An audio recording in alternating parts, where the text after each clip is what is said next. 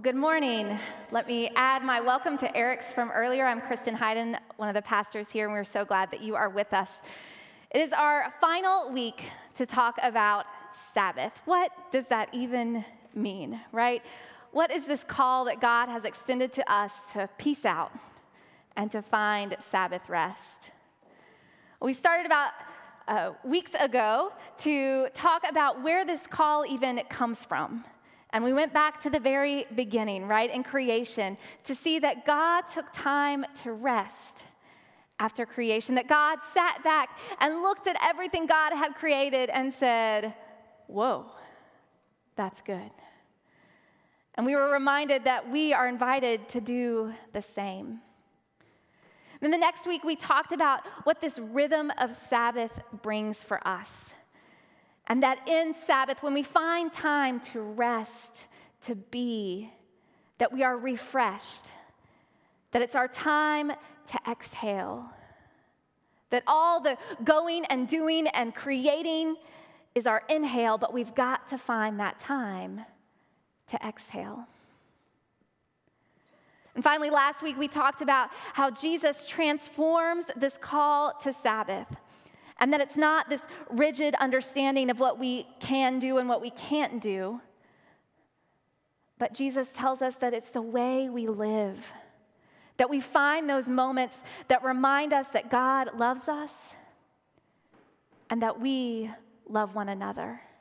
Those are our moments, those are our times, our days, our weeks, whatever it may be, of Sabbath rest.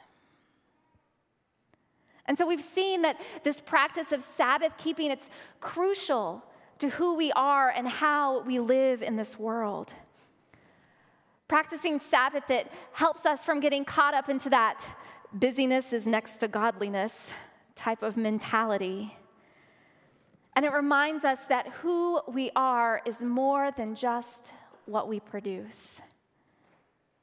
It reminds us that restraint is holy, just as God exhibited on that last day of creation. It reminds us that life is just as much about the inhale as it is the exhale.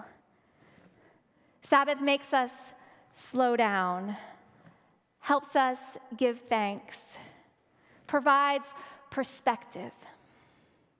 It truly is a holy endeavor that has the power to reframe and reimagine nearly everything in our world. Now, over the past few weeks, I've shared with you some of my favorite books on Sabbath, but my all time favorite is one called Sabbath in the Suburbs. Right? Can we relate? That's what we're looking for, right? but it's written by a Presbyterian pastor. Um, she and her husband have three children, and you know they both work full time kids are elementary age so they're going and doing. And they decided to take one year and to mark a day on their calendar every week to be sabbath. A little sabbath experiment. What would it like be like for them to really take this practice to heart? And so this book sabbath in the suburbs it's their story of how the year went and as you can imagine, there were ups and there were downs. There were some weeks where it was great. Sabbath day came and they all gathered in their house. They played board games, they read books together, right? They prayed together. Other weeks, not so, not so great. Right? She is a pastor, so inevitably things would come up at church that she would need to go to. Her husband would need to take business trips, and her kids, of course, would have school projects or soccer tournaments. You know the list, you have the list, right? But she talks about the difference they could see in their lives on the weeks when they found time for Sabbath and the weeks that they didn't. They could tell by how they interacted with each other. When they were a little short with each other, when those tempers flared a little bit quicker, they could tell this is why. They can point back and say, We didn't get our time to rest. and we can see how that affects us. Practicing Sabbath is directly linked to our behavior, our attitude, and our overall demeanor as we interact with ourselves, with each other, and with the world. When we take time to remember who we are and whose we are, it changes how we see ourselves in the mirror, right? Instead of looking and seeing all the failures, we look and see a son or a daughter of God. When we take time to give thanks for the joys and the blessings in our lives, we begin to treat each other differently. We move a little slower, give a little greater listen a little closer, embrace a little longer, and love a little deeper. And as we will discover today, when we take time to appreciate the gift of God's creation and the ways in which we live and exist in the world, Sabbath can just reframe it all every relationship that we have.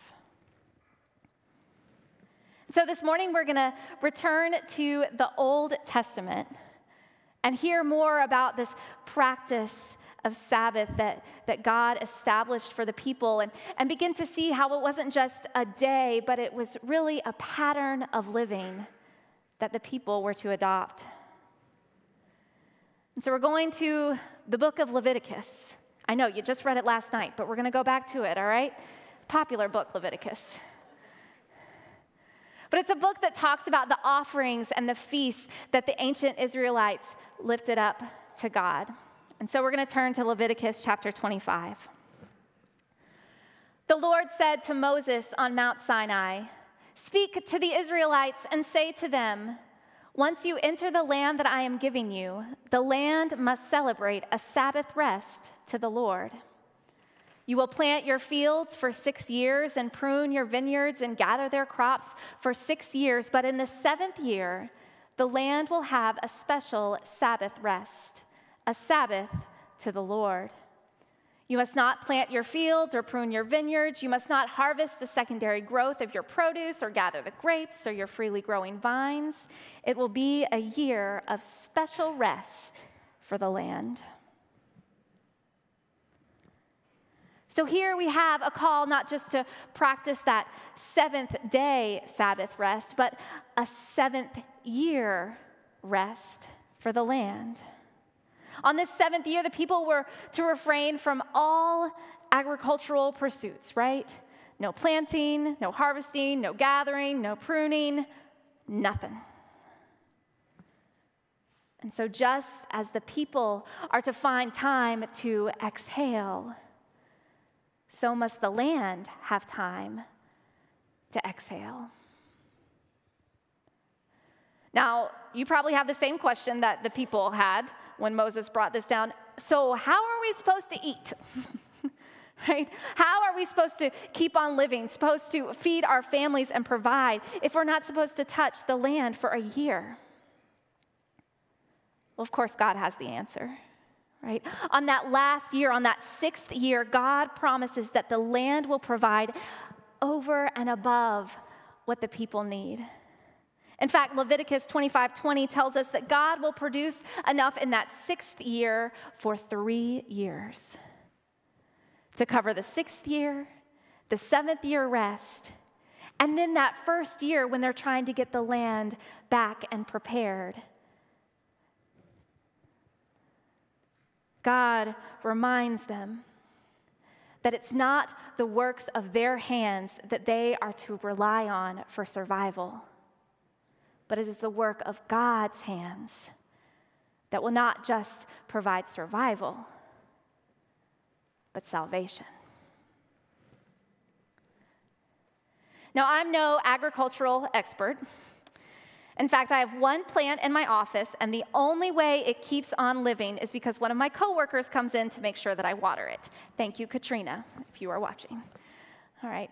But I had a feeling as I was reading this that this mandate that God gives wasn't just for spiritual purposes, right? God has a way of working and doing things with multiple layers. And so as I was reading this week, I saw that this year of rest for land, it was and is a great agricultural practice. Because the overuse of land, well, it leads to the micronutrients being lost. And so you get soil degradation and erosion.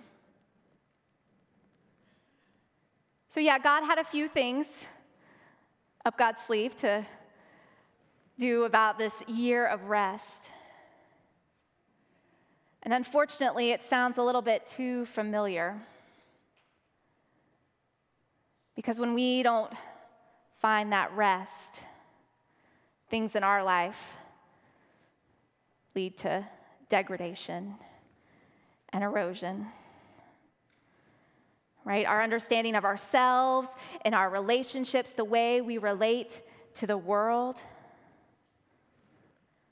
just begins to erode away when we forget who we are and whose we are. And so, just as this seventh day Sabbath is important for the people, so is the seventh year rest crucial for the land. Leviticus, it goes on though. It doesn't stop with this seventh year Sabbath, but it proclaims a jubilee, a kind of mega Sabbath on the 50th year. Here now from Leviticus You will make the 50th year holy, proclaiming freedom throughout the land to all its inhabitants. It will be a jubilee year for you. Each of you must return to your family property and to your extended family. The 50th year will be a jubilee year for you. Do not plant, do not harvest the secondary growth and do not gather from the freely growing vines, because it is a jubilee. It will be holy for you. You can eat only the produce directly out of the field, and each of you must return to your family property in this year of Jubilee. A year of Jubilee. I mean, you can't say that without smiling, right? It sounds great. It sounds like a wonderful celebration but it kind of depends on who you are. Because the year of Jubilee, it calls for four different things for the land to rest, for remission of debts, for liberation of slaves, and the return of family property. It's almost like a, a year of reset for all of God's people those who have found themselves in, in great debt, those enslaved, those who found themselves on the bottom of the economic ladder, well, they receive a reprieve. Whatever debt they have owed is forgiven. Whatever bondage they lived under, they were set free. And whatever goods or land or resources that had been taken from them would be returned. So, yes, a, a great celebration for those on the bottom, but not necessarily something those on the top looked forward to. Now, I'm not saying that the purpose of, of Jubilee was to create some utopian society where there were no issues and everybody held hands and sang kumbaya. Rather, the Jubilee law was set up to prevent those extremes that happen when people are in charge. You know, those extremes, those things that happen when we get in charge.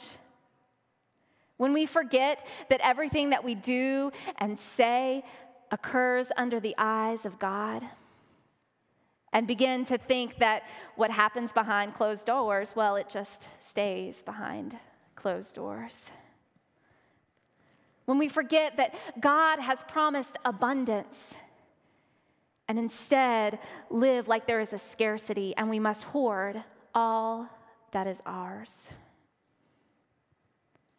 When we forget that the land and all that in it truly belongs to God and we've just been called to care for it.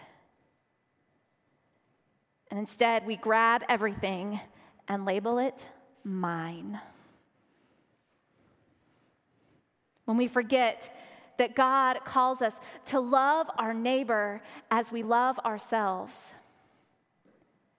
And instead, we just love ourselves. So, just as the Sabbath day reminds us who we are, so this mega Sabbath, this year of Jubilee, reminds us who we all are. And that God has called all of us as children. Now, I know I said last week that, that Jesus came to set us free from these laws, right? And, and this Jubilee law is one of those. But we also know that Jesus didn't come to just kick all the laws to the curb, but to make them come alive so that we won't forget the principles of these laws. And instead of it just being a once occurrence every 50 years, it becomes part of who we are and how we live and how we interact.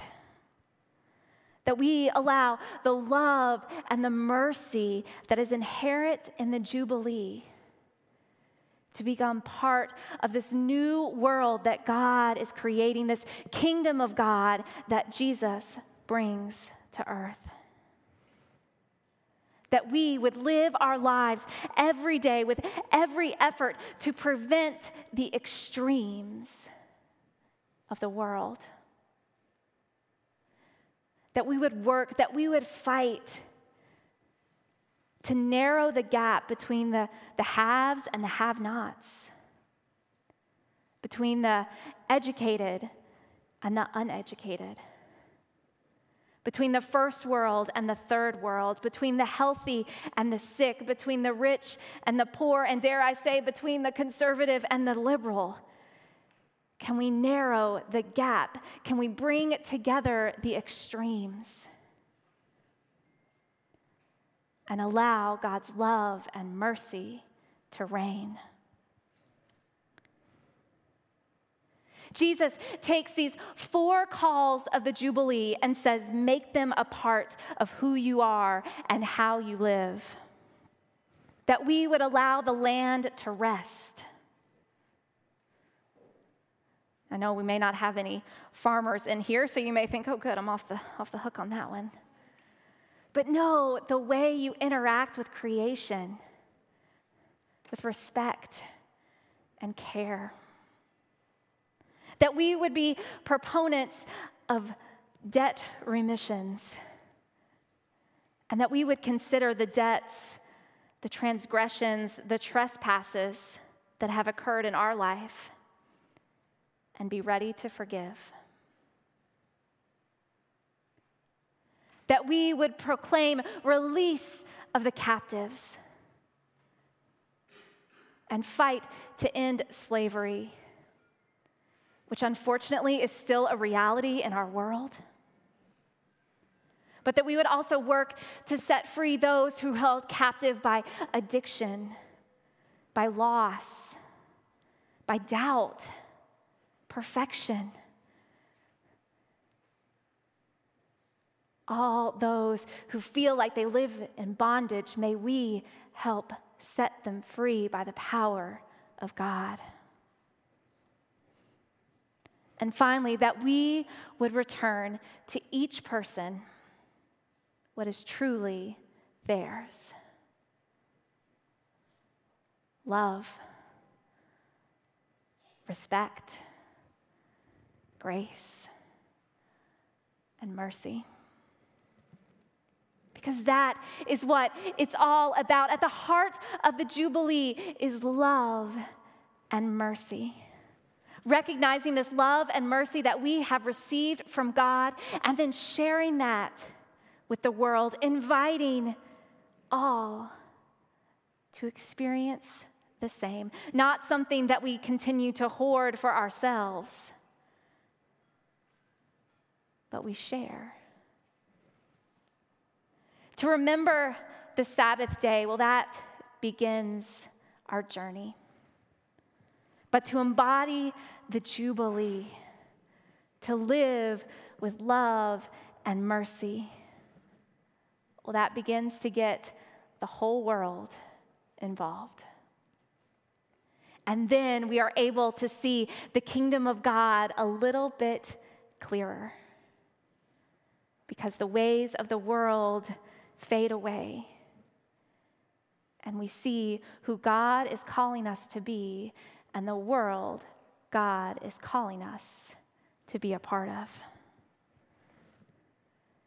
We imagine what life would be like if we lived in to this call to share a greater righteousness, a more expansive goodness, and a truer, deeper faith.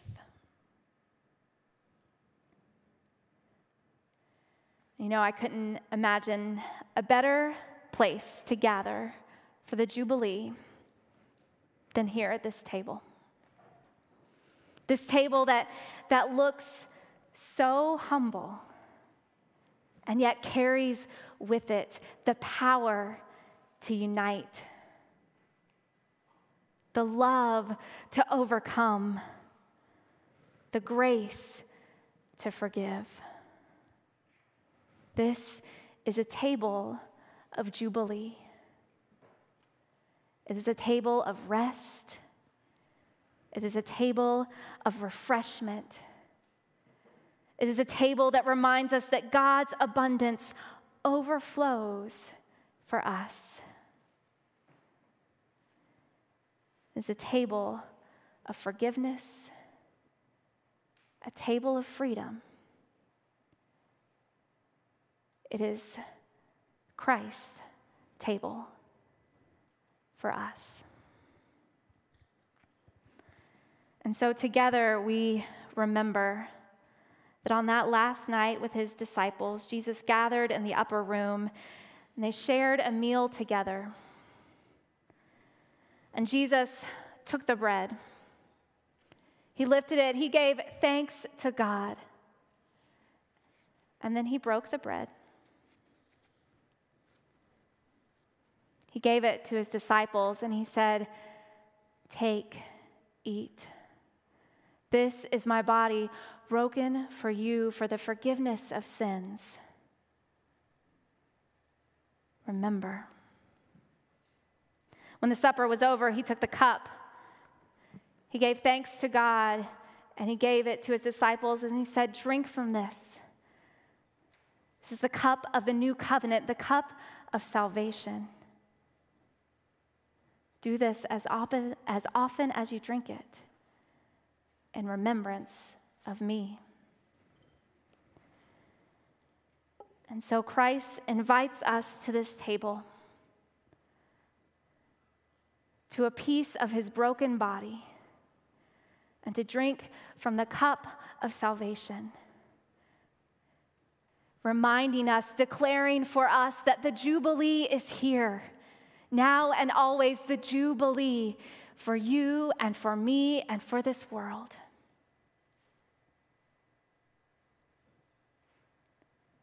And so let us give thanks to God that we are invited to the table, invited to the Jubilee. I'd like to invite those who are helping to serve this morning to come forward. And in just a moment, we'll invite all of you to come and to share. There will be a station located in front of each section. You will be handed a piece of bread, and we just ask you to dip it lightly into the cup and then partake of the sacrament. And as I have said, this table is open to all. You don't have to be a member of this church or of any church to come. Christ invites you. and we welcome you. Will you pray with me?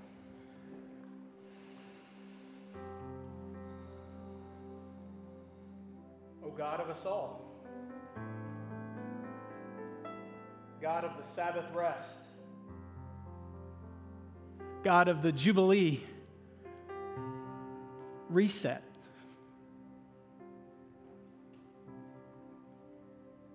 We come around your table now, responding to your invitation with thankful hearts. God, we're thankful that you are the source of rest, restoration, and reset in our lives and in our world. God, we're thankful that you hear us when we cry out to you when we open up our hearts.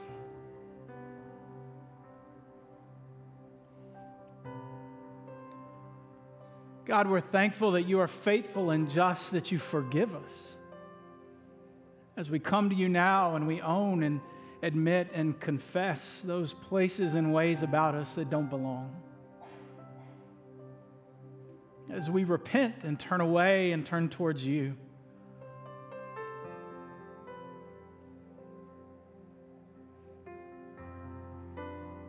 God, we're thankful that you call us to be your people, to participate in your kingdom coming, goodness and righteousness, holiness, love and mercy and grace, that we can receive those things in you and we can share them with our world. God, we're thankful for this gift that you give us of bread and juice.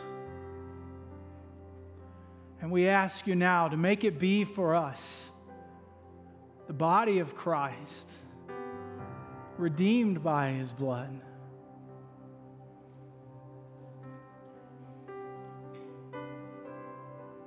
God, as we come to your table, as we come to share in this meal, may we be people of the Sabbath, people of the Jubilee bringing rest, rhythm, restoration into our world. God, may we be people who join you in shrinking that gap, drawing us all together to the center, to you.